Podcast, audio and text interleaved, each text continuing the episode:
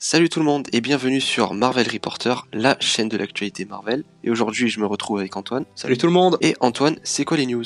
C'est quoi les news? C'est notre rubrique hebdomadaire ou presque sur toute l'actualité Marvel, que ce soit jeux vidéo, films, séries ou même comics. Qu'est-ce qu'on a au programme aujourd'hui? Aujourd'hui au programme, on retrouvera du Netflix Marvel, le rachat de Sony Pictures par Apple éventuellement, le contrat Sony Marvel Studios ou encore le troisième DLC de Marvel Spider-Man. En tout cas, de belles surprises on attaque tout de suite avec le premier sujet. On commence tout doucement avec le cas des personnages Netflix Marvel, puisque le contrat a été un peu mieux explicité la semaine dernière. En fait, il s'avère que si Marvel décide de relancer une série sur ces personnages-là, euh, ce serait Daredevil, Iron Fist, Luke Cage, probablement Jessica Jones et Punisher qui vont pas tarder. En fait, ils devront attendre deux ans, puisque c'est ce que le, contrat en fait avec Netflix leur impose. C'est un peu compréhensible, je pense qu'ils veulent garder un peu l'exclusivité sur ces programmes pendant un temps, même si ça attire pas forcément beaucoup de spectateurs. N'empêche que ça fait, ça fait quand même chier un peu de devoir attendre deux ans pour euh, revoir Daredevil. Mais enfin, ce n'est que mon humble avis. On poursuit quand même sur la justement de Netflix. Alex, je te laisserai t'exprimer là-dessus après.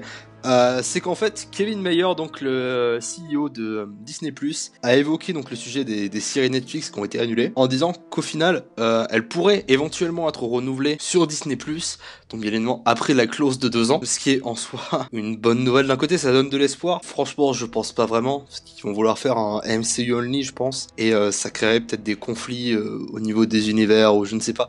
Il y a, y a, beaucoup de choses qui rentrent en compte dans, dans ces domaines-là. Ce serait une bonne chose que de revoir Daredevil ou même encore les Defenders alors Defenders, c'est une saison bien travaillée cette fois. Personnellement, j'ai bien aimé la première, hein, c'est là n'est pas le problème. Elle avait quand même pas mal de défauts, même malgré le fait que ce soit sur 8 épisodes. À voir, en tout cas ça me donne de l'espoir, et j'espère, j'espère revoir Matt Murdock botter le cul à Bullseye prochainement.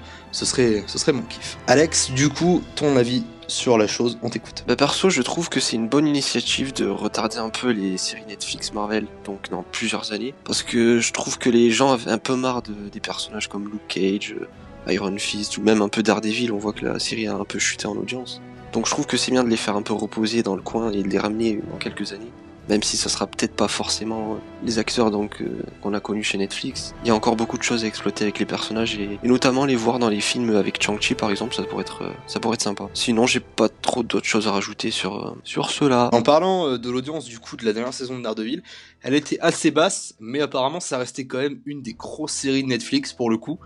et c'est bel et bien, ça a été confirmé, il me semble hier ou ce matin, que c'est bien Netflix qui a décidé de mettre un terme aux séries et non Marvel. On comprend vraiment pourquoi. Hein. Il y a euh, Disney Plus à côté qui va leur faire de l'ombre puisqu'ils vont perdre toutes les propriétés Marvel. Il y a quand même pas mal de films, euh, de films de chez Marvel qui sont sur Netflix. Il y a Infinity War qui arrive euh, déjà le 25 décembre, je crois, pour Noël petit cadeau sous le sapin, seulement aux US, malheureusement. Euh, mais on, retrouve The Winter Soldier, je crois qu'il y a Iron Man 3. Il y a quand même pas mal de films et ils vont perdre cette propriété-là. C'est quand même des films qui attirent un peu les, spectateurs. Alors c'est pas, certes, c'est pas les plus vus, ça attire un minimum. Je pense que ça va leur faire chier d'avoir une concurrence quand même qui soit aussi énorme, puisque c'est Disney et pas que Marvel. Donc le fait qu'ils aient annulé, ça s'explique. Ça, bien évidemment, c'est embêtant parce que euh, Daredevil, ce qu'ils en ont fait, c'était génial. Ce qu'ils en ont fait, c'est pas forcément Netflix, mais euh, c'était vraiment génial. C'est dommage de, voir la série s'arrêter là, surtout sur un cliffhanger. À moitié un cliffhanger, comme ça. Bref, c'est la vie. On verra bien ce que Disney décidera d'en faire. On attaque tout de suite avec un article de chez Variety qui évoquait donc les prédictions au domaine euh, musical, de la télévision et du cinéma pour 2019. Ce qui attire l'œil tout de suite, en fait, c'est le potentiel rachat de Sony Pictures par Apple. Alors c'est quand même impressionnant, puisque ça voudrait dire que Marvel pourrait retrouver les droits de Spider-Man. Dans un sens, si Apple décide soit de le revendre pour euh, s'attirer plus d'argent, ce qui est pas impossible, ou alors là où il pourrait pousser le vice un peu plus loin, euh, c'est Apple se dit euh, bah non, on voit que la licence, les licences Spider-Man marchent plutôt bien, le contrat avec Marvel, on le coupe, Venom, ça a rapporté quand même pas mal d'argent.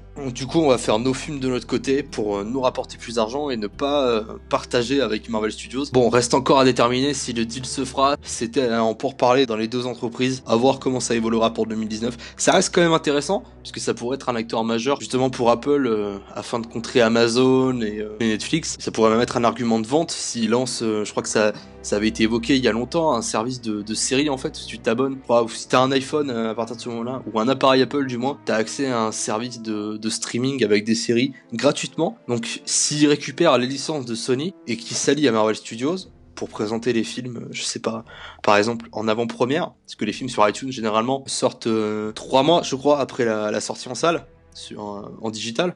Là, si par exemple ils les sortaient, euh, je sais pas, un mois avant ou même deux semaines avant, ce serait un argument de vente les gens pour soit prendre probablement un iPhone ou un Mac ou des choses comme ça. C'est bête, hein, ça fait forcément claquer pas mal d'argent parce que ça coûte ça coûte un bras mine de rien mais c'est un argument comme un autre et c'est pas impossible. À voir comment ça évoluera, donc on surveillera ça de très très près. Du coup, pour rebondir sur ce sujet, on a eu quelques infos sur le deal Marvel Studios et Sony. Donc Amy Pascal qui a eu un interview chez Vanity Fair et qui a donc parlé de Kevin Feige en disant qu'elle connaissait depuis très longtemps, que ça fait partie de ses plus grands moments professionnels de travailler avec lui chez Marvel Studios. Et donc qui nous rassure un petit peu sur ce côté. Euh, on se demandait si Marvel Studios n'allait pas perdre Spider-Man, donc euh, Tom Holland, qui allait retourner chez Sony avec les films Venom qui a bien marché et des spin-offs en production. Mais on est un peu rassuré avec les propos d'Amy Pascal qui donc se montre positif pour une suite après le succès d'Homecoming et bien sûr Spider-Man dans le MCU en général. Je pense que c'est intéressant pour Sony de renouveler le contrat parce que c'est quand même Marvel Studios qui s'occupe de la grande majorité de la production et donc qui paye, ce qui fait que ça fait de, l'argent en moins à Sony à dépenser. Euh, parce que bien évidemment, au-delà de l'aspect euh, on est fan des personnages, on veut vraiment les voir, il y a un accès business. Les mecs veulent faire un maximum d'argent. Alors certes, il y, a le, côté de la passion qui rentre en jeu, pas vraiment, chez Amy Pascal, hein. je, pense qu'on peut en attester. Ils veulent vraiment éviter de payer le maximum en termes de production, laisser ça à Marvel Studios. Eux s'occupent plus de la distribution. C'est pour ça qu'on a des, des, des, trailers qui spoilent autant les films, parce que c'est Sony qui distribue et non Marvel Studios. Et c'est pour ça aussi qu'ils sont généralement, ils sortent presque un an avant la sortie du film. J'abuse, mais Homecoming sortait en juillet 2017. Le trailer est sorti début novembre, début décembre, je crois, 2018, 2016. Donc bon, en termes de communication, c'est pas ouf. D'un côté, c'est pas vraiment étonnant de, les voir vouloir garder ce contrat. Il y a sûrement une partie créative qui joue, c'est parce que Spider-Man, il a vachement la cote depuis qu'il est dans le MCU. Euh, beaucoup attestent que Tom Holland, ça reste le meilleur Spider-Man, le meilleur Peter Parker. Pas le meilleur film, non plus pour nous, hein. Spider-Man Into the Spider-Verse, c'est notre petit chouchou maintenant. Rien de surprenant à cela. En tout cas, j'espère vraiment que ça se fera et qu'un jour, un jour, Marvel rattrapera les droits des autres Spider personnages. Du coup, on en a fini avec Sony, on va rester chez Marvel encore, donc avec Marvel Studios. Donc on a eu une news il y a pas très longtemps, donc, selon une presse italienne, Marvel Studios sera en train de préparer un tournage, donc ils sont déjà venus pour Avengers Age of Ultron ou Spider-Man Far From Home euh, récemment, et ils seraient de retour pour une tournée de scène, donc pendant la Première Guerre mondiale, qui serait centrée autour d'une énorme attaque à Sarajevo. Donc on peut se poser plusieurs questions sur euh, pour quel film déjà ça va appartenir. Les plus grosses rumeurs disent pour Black Widow, donc une scène de flashback. Ça pourrait être cohérent, je sais pas ce que t'en penses Antoine? Pour moi, euh, parce qu'on avait, on avait pensé à Strange et Namor, le plus plausible, ça reste quand même Black Widow, parce que je pense que c'est le film qui va arriver le plus vite euh, en, salle, euh, qui est déjà en préparation en fait. Doctor Strange 2, je pense qu'on va devoir attendre encore un peu. Et s'ils viennent à localiser un peu leur point de tournage déjà maintenant, ce, serait un peu tôt à mon avis. On a aussi eu des idées de The Eternals, mais je pense pas que ce sera pour maintenant. Non, pour moi, eux, ça va vraiment être full cosmique. Peut-être avec le, avec le tribunal vivant et tout ce délire-là. Magus, je croise les doigts. mais franchement, venir sur Terre, je pense pas. Parce que déjà on aura du cosmique, euh, du cosmique slash terrestre avec Captain Marvel. Ça fera un peu Reddit dans le fond du film. Voilà donc pas plus d'informations sur ça. On vous tiendra au courant si on en a plus dans le futur. On passe donc maintenant chez Marvel Video Games, donc, avec le troisième DLC de Marvel Spider-Man, donc tu peux nous en parler Antoine? Euh, Bon, je pense que nous deux je suis quand même le mieux placé, parce que sans être pédant, moi j'ai le jeu. euh, donc, le troisième DLC de Marvel Spider-Man, le jeu Spider-Man sur PlayStation 4, le meilleur jeu Spider-Man, je le redis, donc par Insomniac Games. Euh, ce troisième et dernier DLC apparemment du package euh, de Silly That Never Sleeps se concentrera donc sur Silver Sable qui est en train de récupérer ses armes volées par Hammerhead. Euh, ce qui est assez marrant c'est qu'il y a vraiment un fil conducteur entre les trois DLC. Donc le premier on suit un peu Black Cat qui recherche des plans, elle travaillait, elle travaillait, je crois, étroitement avec Hammerhead, je m'en souviens plus trop. après, dans le second, c'était, on se concentrait vraiment sur la capture d'Hammerhead, qui est un peu foiré. Oh, je spoil un peu. Et la troisième, donc, ce serait Silver Sable qui revient pour reprendre le pouvoir. Bon, je franchement, je l'attends plus trop. Il sort euh, vendredi, il me semble. Je crois que c'est le, ouais, le 21, vendredi. Je l'attends plus trop. J'ai quand même été assez déçu des, DLC jusque-là. Alors, au-delà des, euh, costumes, à chaque fois, il y en a un sur trois à garder. Les autres, c'est vraiment. Euh, enfin, ils sont vraiment pas fous. Dans le premier DLC, on avait la relation Black Cat Spider-Man qui était bien exploité, c'était super cool à, jouer, à regarder. Le deuxième DLC sur Hammerhead, euh, j'ai bien aimé le côté un peu euh, bah, mafia, magia, pardon. Mais sinon, euh, au niveau de l'histoire, c'est toujours la même chose. Là, Silver Sable, déjà que c'est pas un personnage dans le jeu qui m'a vraiment marqué. Je dis pas que ça va être inintéressant, mais il va falloir bien conclure la chose, sinon. claquer 20 euros pour un package aussi pauvre, ça m'embêterait. Petite news aussi quant au jeu, c'est qu'il aura droit à son propre comics, qui sera lancé en 2019, Marvel Spider-Man City at War, qui reprend euh, l'intrigue du jeu, quoi. Donc euh, Peter qui capture le Caïd et qui, a, qui doit faire face à Mister Négative avec les Sinister Six. Donc apparemment ce serait écrit par Denny Hopeless, a écrit les récents Amazing Spider-Man, et dessiné par euh, Michael Bandini qui s'occupait des What If Thor. On a eu euh, la première couverture qui a été montrée, dessinée par euh, Clayton Crane. Je suis pas, trop fan du style, euh, pourtant Crane a fait de, bonnes couvertures, notamment sur Avengers avec Ghost Rider. Je crois que c'est lui qui s'est occupé des, Avengers préhistoriques un peu. C'était assez sympa. Là, je suis pas suis pas forcément fan. À voir ce que ça, ce que ça donnera. On vous en reparlera quand ça sortira. Et on vous reparlera du DLC très prochainement. Je pense quand je, l'aurai fini, on évoquera ce sujet-là. Ensuite, on passe donc du côté de chez Hulu avec cette semaine la sortie de la saison 2 de Marvel Runaways. Alex, je te laisse parler. Alors oui, il sort le 21 décembre, donc comme le DLC de Spider-Man. C'est la saison 2, donc tous les épisodes, les 13 épisodes, il me semble. Donc ça va suivre la saison 1. Donc enfin, les Runaways sont en fuite. Et les parents vont bien sûr essayer de les retrouver, de les capturer. Donc on, l'a vu dans le trailer, beaucoup de scènes de combat. Et je trouve que c'est dans la continuité de la fin de la saison 1 et j'ai vraiment hâte de voir ça. On voit beaucoup de scènes qui sont assez épiques, dont la dernière scène à la toute fin où on voit Nico, donc Sister Grimm, qui, qui développe ses pouvoirs de Dark Dimension, donc euh, la dimension noire qu'on a pu voir dans Doctor Strange avec Caecilius. Ah, John Carter aussi. Agent Carter, oui. Mais oui, franchement, j'ai hâte de voir la saison. J'avais bien aimé surtout le dernier épisode de la saison 1. Et vu que ça a l'air dans la continuité, j'ai hâte de savoir ce qui va se passer pour nos Runaways. Et toi, qu'est-ce que t'en penses, Antoine? J'ai bien aimé la saison 1 aussi. C'est un bon teenage show à la Marvel, je trouve. Euh, bon, c'est clairement en deçà de ce que peut faire Agent of Shield ou, ou même Daredevil. C'est pas les mêmes.